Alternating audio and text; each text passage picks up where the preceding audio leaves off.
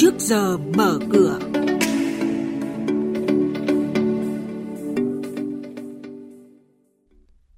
Thưa quý vị và các bạn, chương mục trước giờ mở cửa ngày hôm nay, chúng tôi xin được gửi đến quý vị và các bạn những thông tin chính sau đây. Thị trường chứng khoán Việt Nam đang đứng trước những vận hội mới. Thị trường bứt phá, khối ngoại quay đầu bán ròng 375 tỷ đồng trong phiên giao dịch ngày hôm qua. Thị trường hàng hóa diễn biến tích cực trong phiên giao dịch đầu năm mới, đặc biệt là đối với nhóm hàng nông sản. Sau đây là nội dung chi tiết.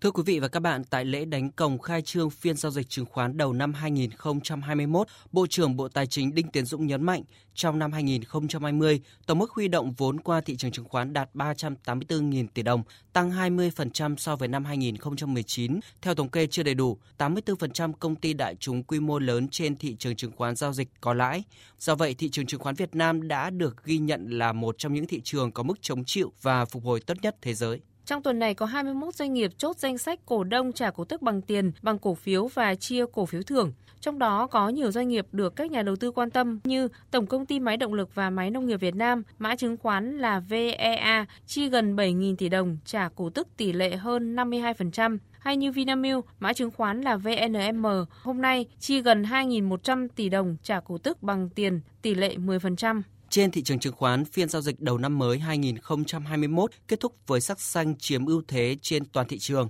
Theo đó, VN Index đóng cửa tăng 16,6 điểm lên 1.120,47 điểm, HNX Index tăng 1,56% lên 206,28 điểm và chỉ có Upcom Index giảm 0,35% xuống 74,2 điểm. Đây cũng là các mức khởi động thị trường sáng nay, giao dịch khối ngoại là điểm trừ khi bán dòng 375 tỷ đồng trên toàn thị trường, lực bán tập trung vào các blue chip, chuyên gia chứng khoán Lê Ngọc Nam, Phó trưởng phòng phân tích tư vấn đầu tư, công ty chứng khoán Tân Việt nhận định về điểm nhấn diễn biến thị trường trước giờ giao dịch hôm nay. Phiên giao dịch đầu tiên của thị trường năm 2021 đã chứng kiến đà tăng khá là mạnh của thị trường và hiện tại thì VN Index đang tăng độ khoảng 14 điểm. Điểm nhấn thứ hai đó là thanh khoản của chúng ta cải thiện rất là mạnh mẽ và hiện tại thanh khoản đang tăng độ khoảng hơn 70% và đây cũng là một ngày đầu tiên thực hiện việc nâng lô giao dịch tối thiểu, tức là bây giờ phải là 100 cổ phiếu trên một lô, thay vì 10 cổ phiếu như trước và rõ ràng đến thời điểm hiện tại có vẻ như cái lượng chúng ta hay gọi là lượng ống đã được cải thiện và lệnh vào thị trường đang cho thấy thanh khoản gia tăng tương đối là tốt.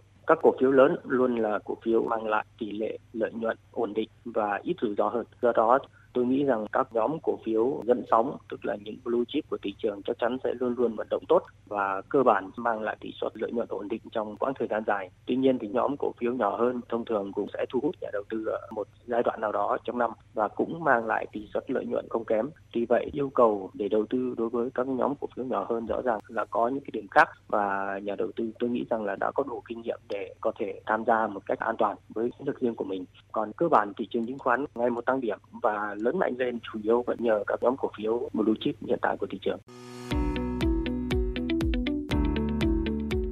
Quý thính giả đang nghe chuyên mục Trước giờ mở cửa phát sóng trên kênh Thời sự VV1 từ thứ 2 đến thứ 6 hàng tuần trong theo dòng Thời sự sáng.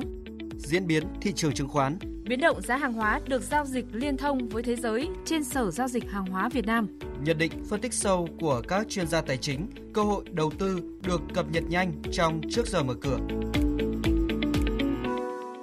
Thưa quý vị và các bạn, tiếp sau đây là thông tin từ Sở Giao dịch Hàng hóa Việt Nam, giao dịch liên thông với thị trường thế giới. Thị trường hàng hóa diễn biến tích cực trong phiên giao dịch đầu năm mới, đặc biệt là nhóm nông sản. Chỉ số MXV Index nông sản tăng hơn 2% lên 1.495,07 điểm. Giá ngô vẫn giữ mức tăng mạnh và giao động quanh mức 194 đô la Mỹ một tấn khi Argentina thông báo sẽ ngừng xuất khẩu ngô để đảm bảo an ninh lương thực và nguồn cung cho ngành công nghiệp thức ăn chăn nuôi trong nước. Ngoài ra, các công nhân kiểm dịch ngũ cốc tại Argentina lại tiếp tục đình công trong cuối tuần vừa rồi, bất chấp việc đã ký kết thỏa thuận nâng lương với công ty xuất khẩu và cảng biển. Lực mua đối với mặt hàng ngô còn rất lớn nhờ kỳ vọng từ Trung Quốc khi nhu cầu thức ăn chăn nuôi của nước này đang tăng trưởng trong quá trình hồi phục đàn lợn giống, cùng với sự kết hợp của giá đậu tương tăng cao và Argentina dừng xuất khẩu ngô. Câu chuyện tương tự cũng diễn ra với giá đậu tương khi giá mặt hàng này đã chạm mức cao nhất hơn 6 năm qua, đạt khoảng 493 đô la Mỹ một tấn